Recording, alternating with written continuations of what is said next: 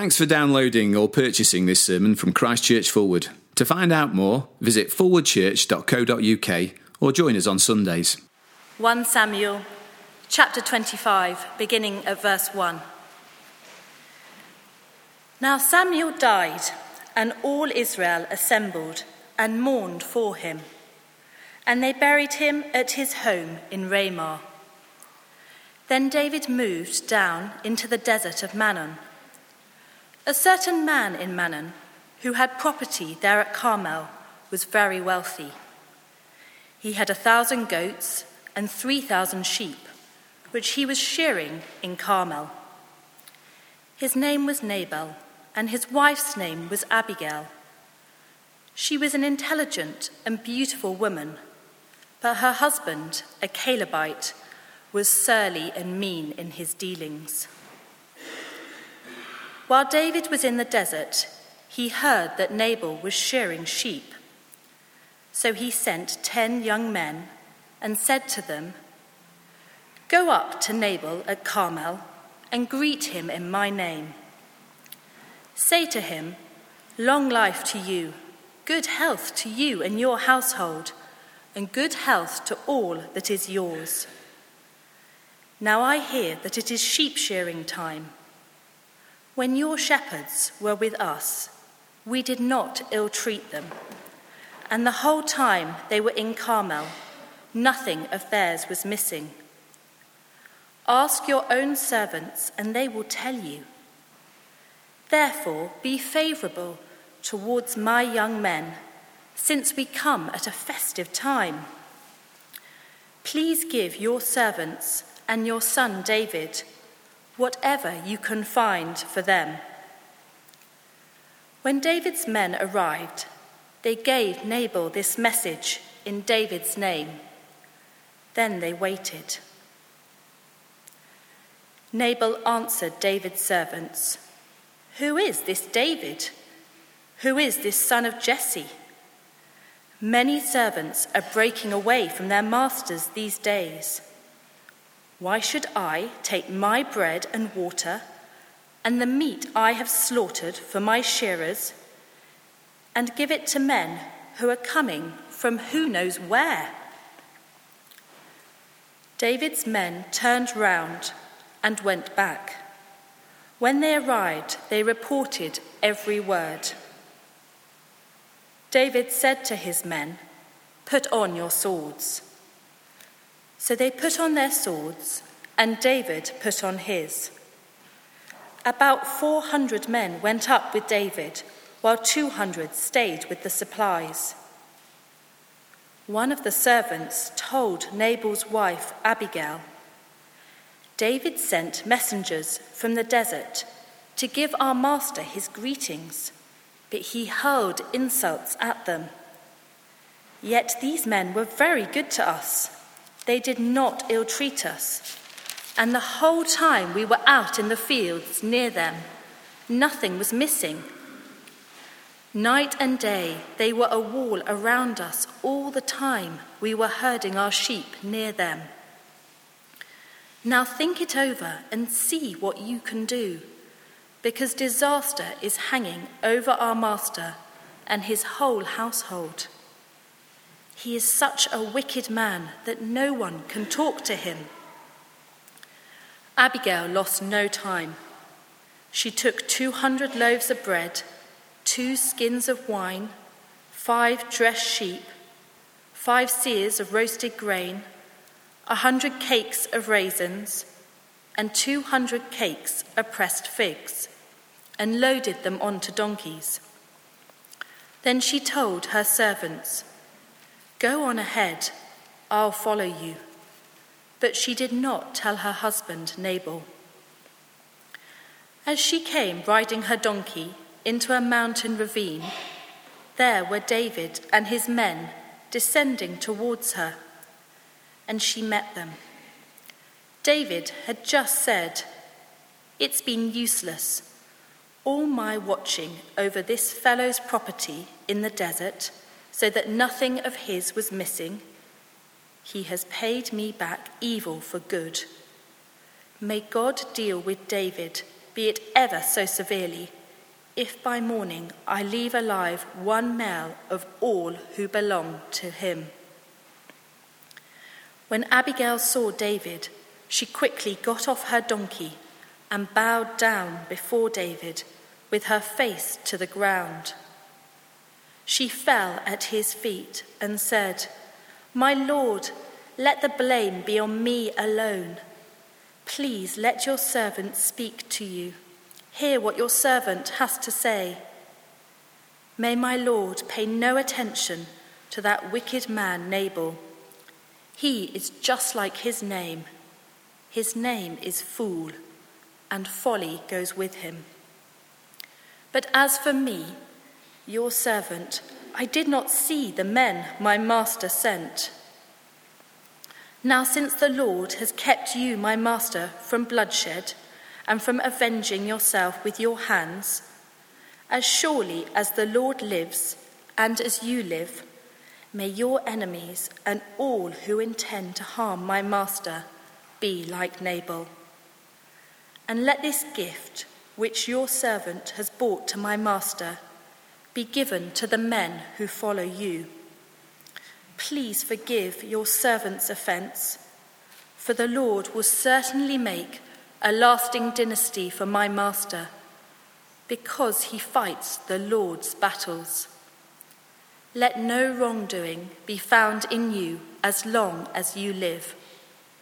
Even though someone is pursuing you to take your life, the life of my master will, be bound securely in the bundle of the living by the Lord your God.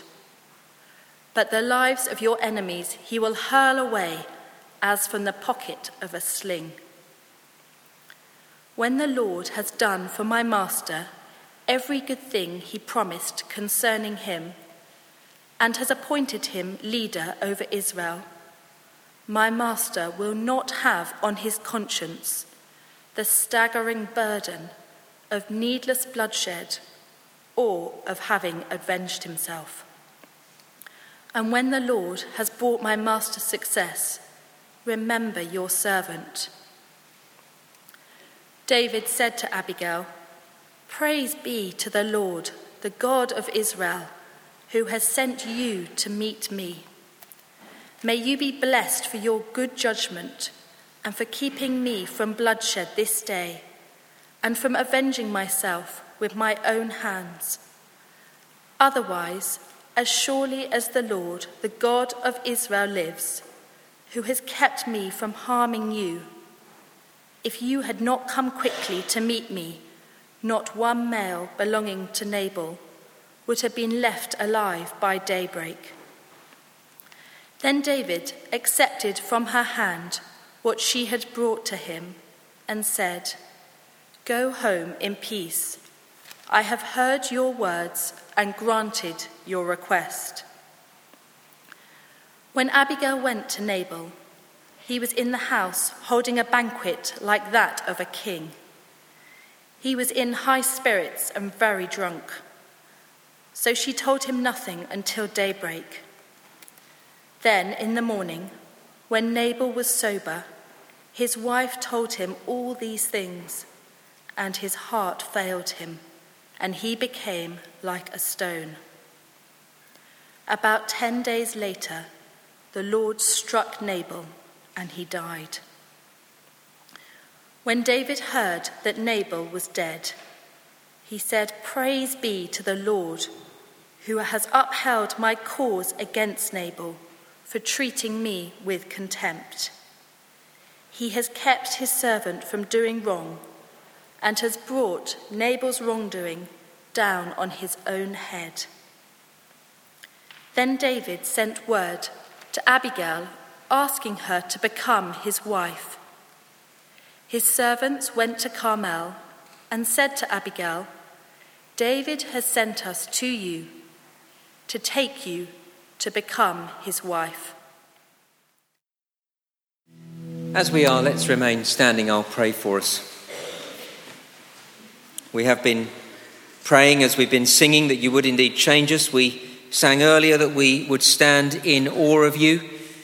We pray, Heavenly Father, we'd not only stand in awe of you because you are a God who is mighty and powerful, but in awe of your gracious, loving kindness to us.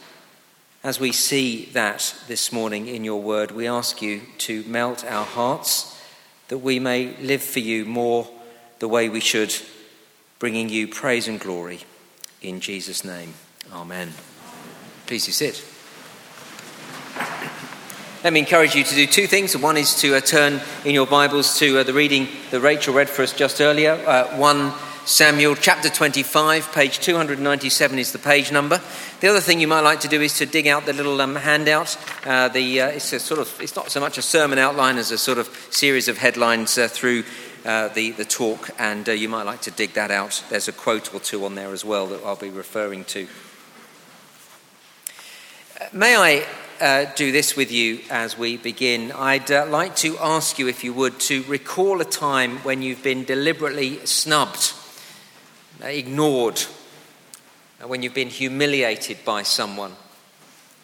Uh, uh and uh, as you do that, I want to ask you how you felt when that happened. Indeed, to try and bring those feelings back.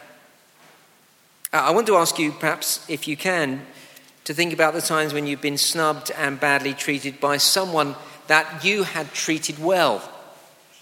Maybe someone in your family, someone very close to you, perhaps. And again, I want to ask you how you felt when that happened.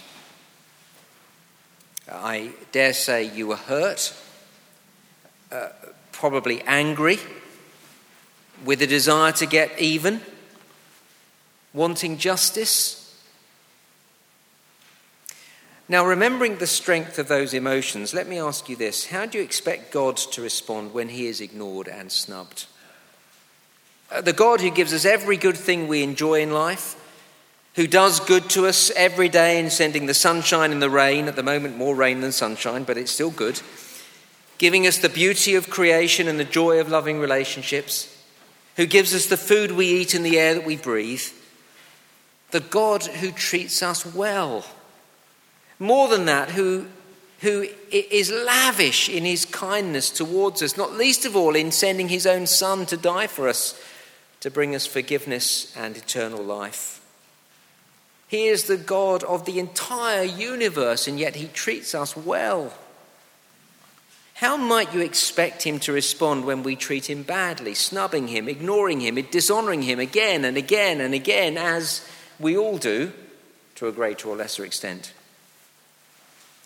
Now, that is the very issue that I believe is front and center of the events of 1 Samuel chapter 25. Uh, in this whole section of 1 Samuel, we've seen David, who is, remember, the Lord's anointed, or literally the Christ, on his painful path to the throne. Uh, from chapter 23 to chapter 26, all this is on the little handout. David the Christ is in the desert and facing temptations. And as we've seen over these weeks, as we look at David the Christ with a small c, it points us towards David's greater son, the Lord Jesus, the real Christ, who himself suffered and who was tempted in every way as we are, yet was without sin. Now, here in chapter 25, we're introduced to two new characters uh, in verses 2 and 3. First, there's Nabal. He was very rich, he owned considerable land and livestock. And we're told, end of verse 3, he was surly and mean. Very important to get that. Oh, and incidentally, his name, Nabal, means fool. Nabal was married to Abigail. She was no fool, verse 3. She was intelligent and beautiful, a real stunner. Having been introduced to the characters, we're straight into the story. Verse 4 While David was in the desert, he heard that Nabal was shearing sheep, so he sent ten young men and said to them, Go up to Nabal at Carmel and greet him in my name. Sheep shearing time was festival time, a time to party. Uh, but David and his followers were on the run from King Saul. They were far from home, living in a cave. So they asked Nabal for a gift, uh, something, anything, I guess, so they could enjoy the festival. In verses 6 to 8, David told 10 young men to go to Nabal, greet him politely, show him honor, and then remind Nabal that all the time David and his men had been in the desert region, they'd protected Nabal's sheep and his shepherds, not stealing a thing. In short, David has been very good to Nabal. And having been so good to Nabal, now David was asking Nabal to repay such kindness by giving him food and supplies. And so, verse 9 when David's men arrived, they gave Nabal this message in David's name, and then they waited. And Nabal answered David's servants, Who is this David? Who is this son of Jesse? Many servants are breaking away from their masters these days. Why should I take my bread and water and the meat I have slaughtered for my shearers and give it to men coming from who knows where? Now, this is Nabal, true to his name, acting like an idiot. Don't misread this. Nabal's questions in verse 10 are not genuine questions about who David is. This isn't, oh, yeah, David, I don't really know. It's not that at all. David, Nabal knew exactly who David was. David was famous throughout the land. I think I put the uh, reference on the, on the handout. Uh, Nabal uh, calls him Jesse's son in verse 10. He knew exactly who he was, all right. And we see a bit later in the story, Nabal's wife Abigail knew exactly who David was. So in verse 10, Nabal is putting David down, treating him with contempt and dishonor. Just as we saw at the end of verse 3, Nabal was surly. Here he is being exactly what he was. Oh, and also he was mean. And we see that in verse 11. He's acting thoroughly selfishly. Listen again as I read verse 11 how the words I and my dominate the sentence.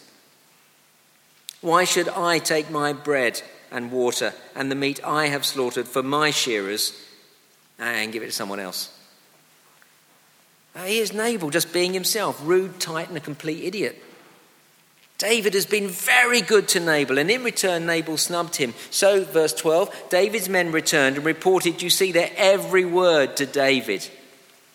I can just hear them saying to David, You wouldn't believe what he said and how he said it. He is such an arrogant pig. David was outraged, verse 13. David said to his men, Put on your swords. So they put on their swords. David put on his. About 400 men went up with David, while 200 stayed with their supplies. Now, look, this is a key moment in the story. Uh, please, as we read this, be sure to grasp this is not just a couple of men with high testosterone levels having a bit of a spat. You know, us men can be like that. Remember, David is the Lord's anointed. He is the Lord's Christ. Nabal has mistreated the Lord's Christ, even though the Christ has been very good to him. Nabal has been rude to him and is thoroughly selfish, self centered, and self absorbed. So at this point, David, who is the Christ, but he's not the perfect Christ, no, the perfect Christ is to come. But at this point, David is tempted to bring God's judgment on Nabal. At one level, it's, it's entirely what Nabal desire, deserves. He is a fool. Uh, it, that's what his name means. It does beg the question why his parents called him that, but then that's another thing altogether. Um, but, you know, Psalm 14 tells us the fool says in his heart, There is no God. That's what Nabal is doing. He's denying God, he's dishonoring the Lord's Christ, and he should be punished for that. It would be entirely justified for the Lord's Christ to bring God's judgment crashing down upon Nabal. But remember this David is the Christ. At this moment, he's suffering. He's suffering the shame of being scorned and dishonored. For the last seven chapters, and goodness knows how many months or years that represents, David has been suffering the constant threat of death from Saul. So here is the Christ suffering on his way to the throne. And just as we saw last week, at this point, David could act to end the suffering, to end the suffering of being treated with such contempt. He could make his life easy. He could show his power, show that he is king. Tim Chester makes the point very well, and uh, I've put this uh, on the bottom of page one of the handout. David can skip this life of suffering. He can end this prejudice and betrayal. He can take justice into his own hands and he will be king. That's the temptation before David. Can you feel the tension? On the one hand, Nabal deserves everything coming to him. He deserves the full force of David's wrath. David has been good to him, and in return, Nabal has been disrespectful and mean. But on the other hand, we have to ask is it the way of the Christ to bring judgment on those who mistreat him? This is a key moment on David's path to the throne. And the way things pan out all hinges on the intervention of an unnamed servant and then of Nabal's wife, Abigail. Look at verse 14. One of the servants told Nabal's wife, Abigail, David sent messengers from the desert to give our master his greetings, but he hurled insults at them. Yet these men were very good to us.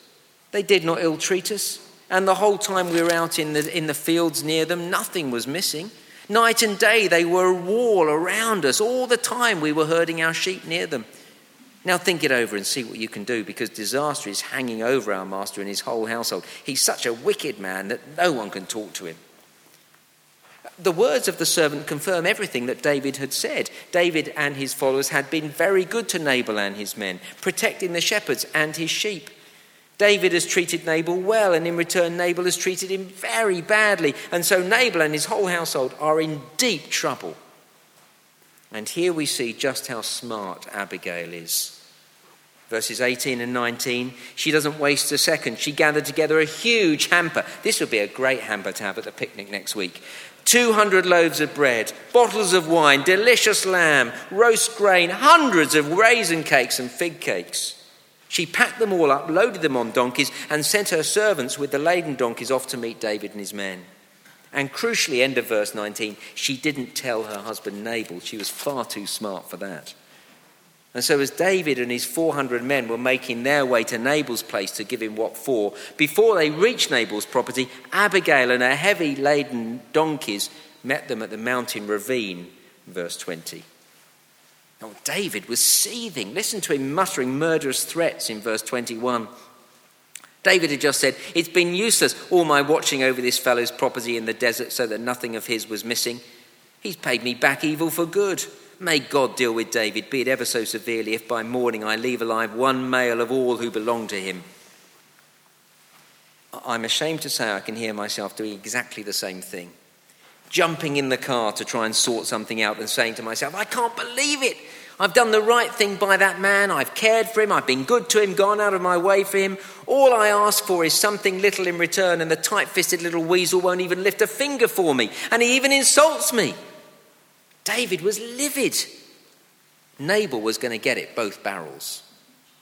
Who knows? David may have said those words in verse 21 and 22 so loudly that Abigail heard them. Well, whether she did or not, smart, intelligent woman that she was, Abigail again responded quickly. Verse 23. When Abigail saw David, she quickly got off her donkey and bowed down before David with her face to the ground, fell at his feet, and said, My Lord, let the blame, blame be on me alone. Abigail gives David the respect that Nabal failed to give him. And then she asks permission to address David. See, for halfway through verse 24, please let your servant speak to you.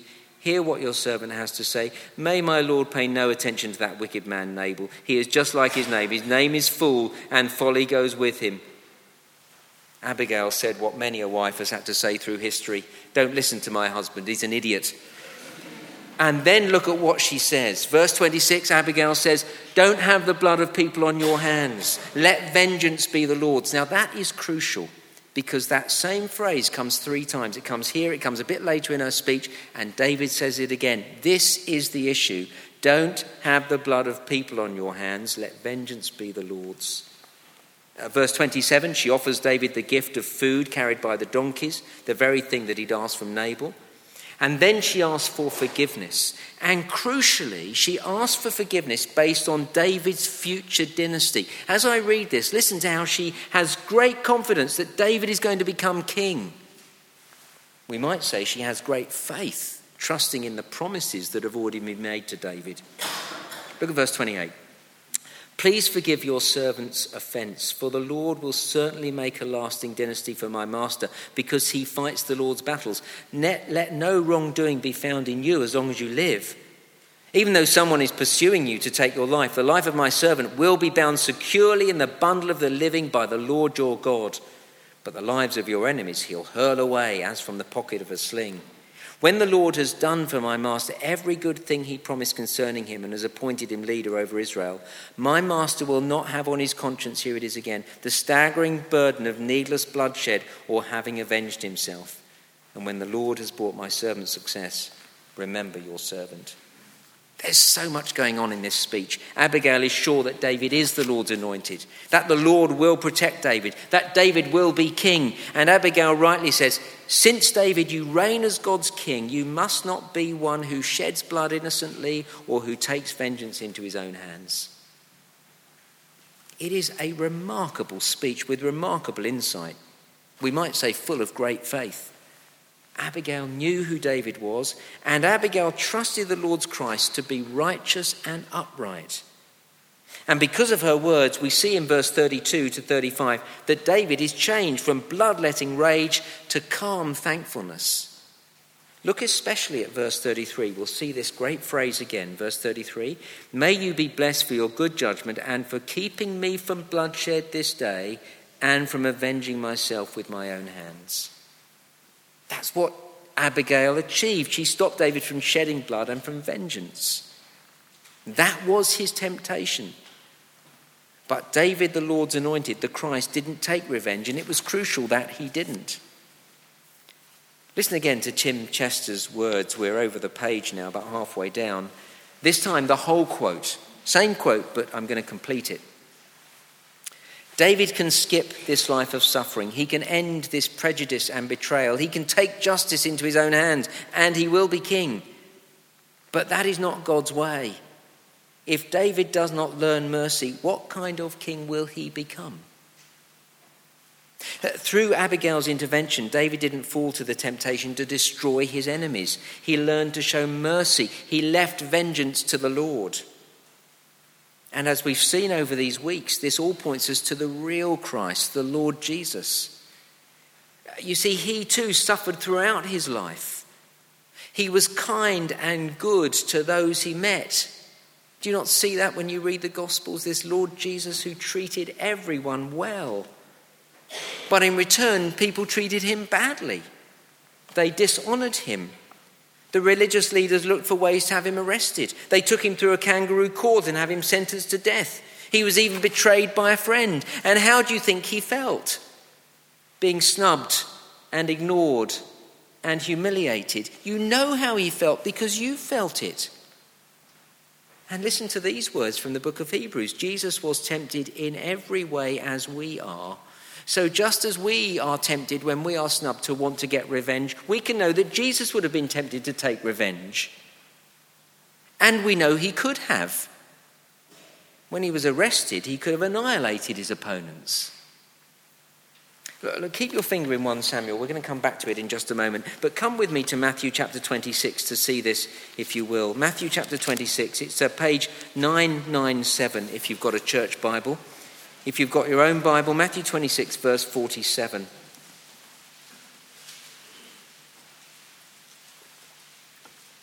Now, as I read this, here we are um, in the Garden of Gethsemane. Jesus is about to be arrested. And see what he does. Matthew 26, verse 47. While he was still speaking, Judas, one of the twelve, arrived. With him was a large crowd armed with swords and clubs, sent from the chief priests and the elders of the people. Now the betrayer had arranged a signal with them. The one I kiss is the man, arrest him. Going at once to Jesus, Judas said, Greetings, Rabbi, and kissed him. Jesus replied, Friend, do what you came for. Then the men stepped forward, seized Jesus, and arrested him. And with that, one of Jesus' companions reached for his sword, drew it out, and struck the servant of the high priest, cutting off his ear. Put your sword back in its place, Jesus said to him. For all who draw the sword will die by the sword. Do you think I cannot call on my Father, and he will at once put at my disposal more than twelve legions of angels? But how then would the scriptures be fulfilled that say it must happen this way? Uh, do you see, Jesus' followers drew their swords, but Jesus told them to put away. He didn't need anyone to fight his battles for him. Jesus had 12 legions of angels at his disposal. Now, when we talk about angels, don't think little Christmas tree decorations or angelic childlike beings dressed in a white tablecloth. Uh, angels were powerful and mighty beings. Just remember how the appearance of just one angel scared hardened shepherds witless. Angels are powerful and mighty beings. And Jesus, do you see it there, had 12 legions of angels at his disposal. Now, a Roman legion consisted of just over 5,000 men. So Jesus had 60,000 angels at his beck and call. He could have annihilated his enemies in a second. And he would have been tempted to do just that because he was tempted in every way as we are, yet he was without sin. And so he didn't do that. Rather, he showed his enemies mercy. That's the kind of king he is. That's the kind of God we have. One who came to save. In his first coming, he did not come to condemn the world, but to save it. Uh, oh, the time of judgment will come. But in the meantime, Jesus is in the business of forgiveness, and those who belong to him, you and me, must be about the same business of forgiveness acting to bring peace and reconciliation between the Lord's anointed and those who've treated him badly. That's what Abigail did. She talked to the Lord's Christ and asked him for forgiveness and mercy. It's what we should be about as we follow the Christ. We should want people who've ignored the Christ to come to know this one who came to save them. Even those who've snubbed him and dishonored him, even those who've snubbed us and hurt us. We should want for them to know the Christ who came to save us and them. It's exactly what we see in Abigail. As we turn back to 1 Samuel chapter 25, see how the story ended. Having spoken to David, Abigail returned home. But, verse 36, when Abigail went to Nabal, he was in the house holding a banquet like that of a king. He was in high spirits and very drunk, so she told him nothing until daybreak. You see, that kind of sums up Nabal. He was acting like a king. That was the problem with Nabal. Selfish, self centered, he thinks he is king. That's why he rejected the King David. That's why people reject Jesus today, because they think they're king of their little lives. So there's Nabal acting like a fool, thinking he's king and completely hammered. And so Abigail being an intelligent woman, didn't tell Nabal what she'd done that day, not while he was in that state. But, verse 37, in the morning, when Nabal was sober, his wife told him all these things, and his heart failed him, and he became like a stone. About 10 days later, the Lord struck Nabal, and he died. The Lord brought judgment upon Nabal. And it is crucial that we understand this. We've seen how the Lord's anointed, the Christ, is gracious and kind and merciful even to his enemies. How the Christ, the Lord Jesus, came not to condemn, but to save those who reject him. But if we refuse to turn to Jesus Christ in repentance and faith, if we refuse to take the forgiveness that he offers, then judgment will come. And that's what happened to Nabal. But it doesn't have to be like this. This is the point of the story. We can be like Abigail, who asked forgiveness and at the end of the chapter is brought into David's family. So let me ask you have you ever done that? Have you ever admitted your guilt before God and asked that through Jesus you'd be forgiven? Have you ever asked for a fresh start? Have you asked to be brought into Jesus' family? And if you've never done that, can I ask you, why not? Why would you want to snub the Christ who has been good to you? He treats you well every day. Every good thing that you have comes from Him. He loves you. He died for you. Why would you not want to be His friend? And if His kindness and love for you doesn't persuade you, then please be sure that snubbing Him is a very dangerous thing to do. It is to put yourself under the judgment of God because you're refusing the one way you can be forgiven. Rejecting his son, you become God's enemy. I have here a little picture of my children. I keep it in my wallet, so it doesn't see the light of day that often. Uh, but whenever I look at it, I, I, I, even now, I feel quite warm, fuzzy feelings towards them. Of they're little rascals, but I love them so much. Let me tell you, if you treat them badly, you become my enemy. That night might not bother you at all to be an enemy of mine. I'm only five foot six and a half, and the half is important when you've only got five foot six and a half. And my bark is worse than my bite. I'm not really going to do you any harm, so it might not bother you at all to be an enemy of mine. But it's not good to be an enemy of God's. But be sure if you reject his son, that's what you make yourself. And there will be a day of reckoning, a day of judgment. And like Nabal, it can come in an instant. In an instant, your heart can fail you. Have you ever been snubbed, ignored, humiliated? Can you remember what it feels like? The anger, longing for justice. Jesus Christ knew that feeling. But out of his great love for us, he resisted the temptation to avenge himself. Instead, he showed great mercy and remarkable loving kindness, dying for those who deserve judgment. What a God! Let's pray together.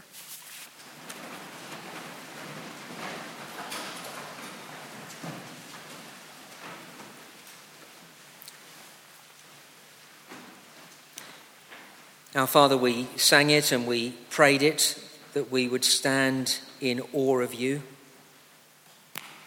And we ask that you would indeed engender in us that sense of awe, not just of you being mighty and powerful, but of your remarkable loving kindness, of the uh, astonishing love demonstrated to those of us, each of us, who snubs you and rebels against you. We ask you, please, to so melt our hearts with that great truth of the kind of God you are, uh, that it would change us and transform us, that we may live the sort of lives we should live. And we ask all these things through Christ our, our Lord. Amen.